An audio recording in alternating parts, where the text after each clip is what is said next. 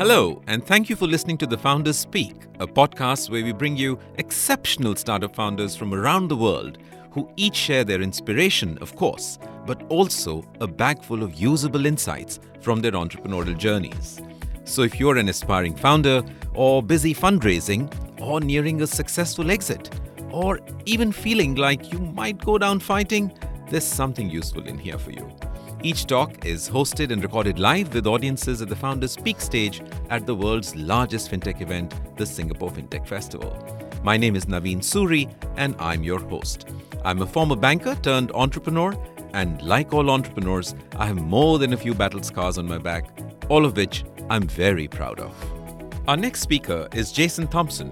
Jason is the CEO of Partior based in Singapore. As someone who runs bootstrap joint ventures, Jason says that the unicorn is not a destination. What matters is the core business, the strategy, the industry position, and above all, culture. In his talk titled Killer Culture in a Bootstrap Unicorn, he tells us how to create that culture starting only from a bold entrepreneurial vision. Let's take a listen.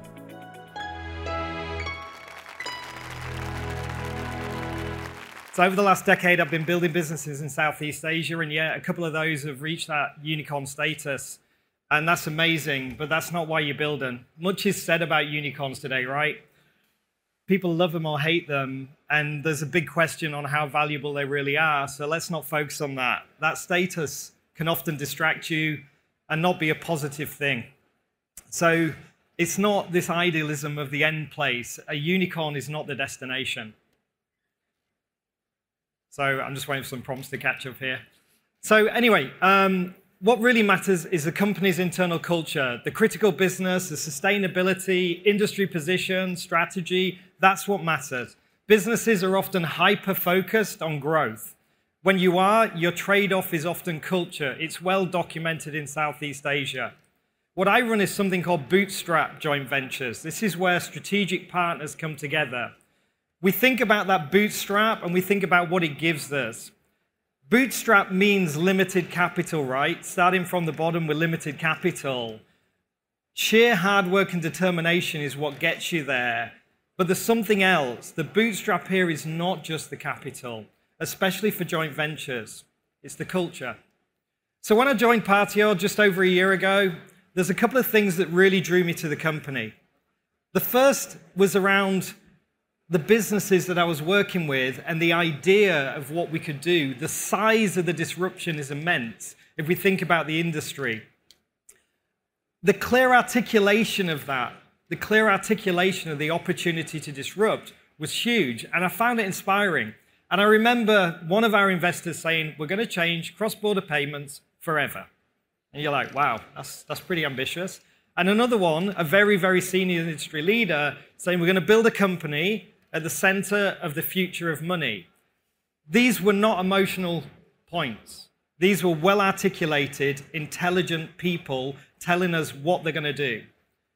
Cascading that attitude into your organization is critical. Taking your strategic partners and embodying that spirit, what the French called esprit de corps, into your whole organization is what it takes. So beyond that bootstrap opportunity, commonality is the key, actually, across your partners. I've been lucky enough to lead ventures where the common strategic interest and shared understanding of that collaboration was just there. It was evident. The culture is everything in your joint venture. What do I mean by culture? We're referring to that spirit. So often we hear about that as the spirit of the agreement, the way the partners come together, the way they set the business up for success. Every stakeholder, not shareholder, stakeholder involved in the JV must be connected to it here. During my time in OVO in Indonesia, Grab brought the transport and the food use cases. Lippo Group had an immense offline plethora of businesses. And of course, Tokopedia brought the e-commerce play. That projected OVO from a small startup to the number one fintech platform in Indonesia in 9 months. 9 months. It's an incredible feat when you think how the incumbents had been there for years and their strategic advantage. But when the JV and the bootstrap come, They could not stop us. The logic of every partner, the strategic advantage is important, but it will not break or break you. That's here, the head. What will make or break your business, your biggest threat is here. It's the heart. It's their ability to really love and care for that company and project it to the future. That's culture. When the spirit or the intention of a company is clear, the heart is clear. When that is lost or diluted, it becomes a massive threat. And you can't get through the difficult scenarios in business. You know, everybody has tough conversations. As a founder, there's just massive things you have to discuss. If your heart's in it, you'll get through it. If it's just your head with logic, it can become toxic. I've observed that in some businesses, that esprit de corps, that feeling gets lost and it gets diluted through investment rounds and strategy and growth. As the CEO, it's my job to keep it real and have a strategy around it, culture of my board, my investors. With business growth, the board itself has to be aligned. A high level of unilateral trust has to be established across the board. Now, let's remember that my board members actually compete on a day-to-day basis, but I have to make sure they're aligned. And I have to have an independent business where my management people, senior people that I hire from industry, are able to have autonomy, make decisions, and grow this business. We are grateful for our founding investors. It is a huge privilege to work with the people that I work with. The invested people is not just the founders, the people in there, but you look at it, it's the entire organization. So there's three key behaviors that I see that bring JVs to life. It's a highly competitive industry, so we need guidance. So first of all, we must have a common vision of success. You're saying, of course, in every company, but I mean across different businesses, big businesses. And that will allow us to have that common vision. It allows us to understand what we need to do, and it allows us to execute the life out of it. Autonomy is critical. With that said, I believe in an open, clean culture in a business. So we have check and balance and governance at every level, and that includes me. I want to make sure my business is well run and transparent. The second point to me is my founders and their people have to show up as stakeholders, not shareholders, not directors, stakeholders. When they show up as a customer, they're going to put their business first. When they show up as a stakeholder, they're going to have empathy with my business and my problems, and they're going to help me. It's fundamentally different. I think about this as like putting a shirt on at a football game, right? You put the shirt on, you're a part of the team. It's not about your performance. You've got to be a fit-for-purpose athlete. It's about the team's performance. And when I'm in a team, there's only one thing I want to do. I want to beat the hell out of the other side, and I want to win. Otherwise, why put the shirt on? That's how you need your stakeholders. We're here to win. So the real secret sauce, the third point for me, is why this business is going to succeed, and it will, is the co-creation of the business. My colleagues and I, we have a strategy, we have a product plan, etc. I can tell you yesterday afternoon, I spent 4 hours in a room looking at product potentials, candidates, with some amazing industry leaders that gave us amazing feedback.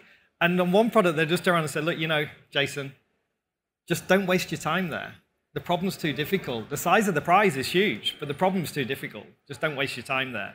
I think I'd have spun wheels for a year to get to that decision. I span wheels for 20 minutes. That's a hell of a difference efficiency. This is why Bootstrap is so fundamentally different.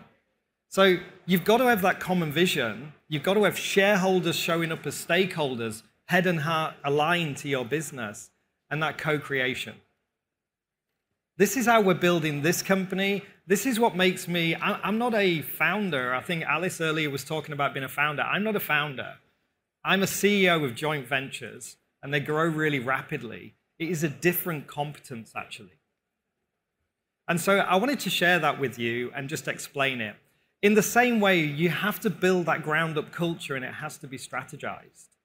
So when I think about my partners, again, I think about the way I do that.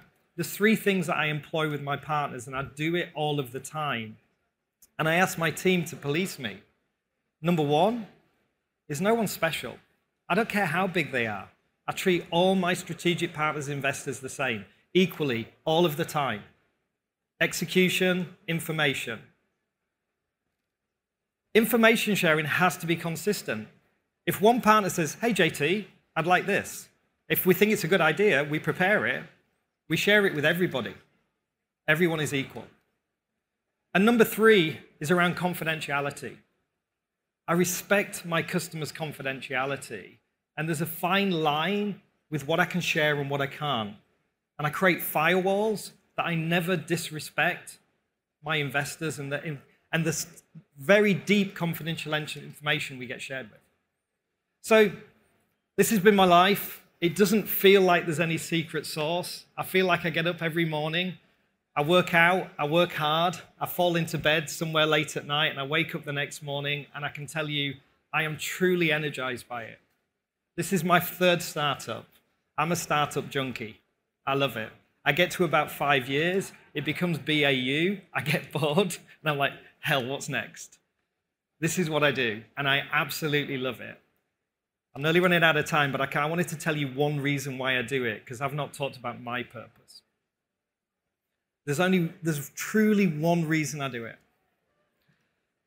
I don't want to let anyone down. That's why. Not Stella, not my daughter, not my son, not my friends, not the person I love in my life. I don't want to let any of them down. I want to succeed for them. And it gets me up in the morning, and I kick the ass out of the day.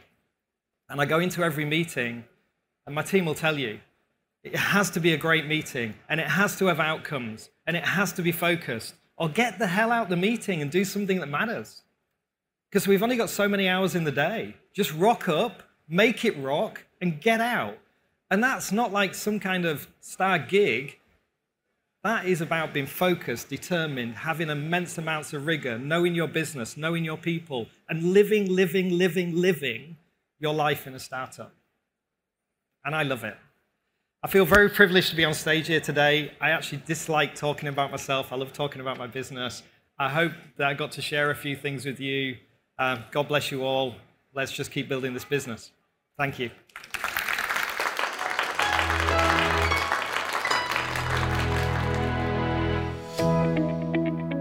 Thank you, Jason. Now, if you'd like to watch Jason's talk at the Founders Speak, simply visit Singapore Fintech Festival on YouTube. You're listening to the Founders Speak podcast, where exceptional startup founders share untold stories from their journeys. We have lots more for you coming up next, so do stay with us.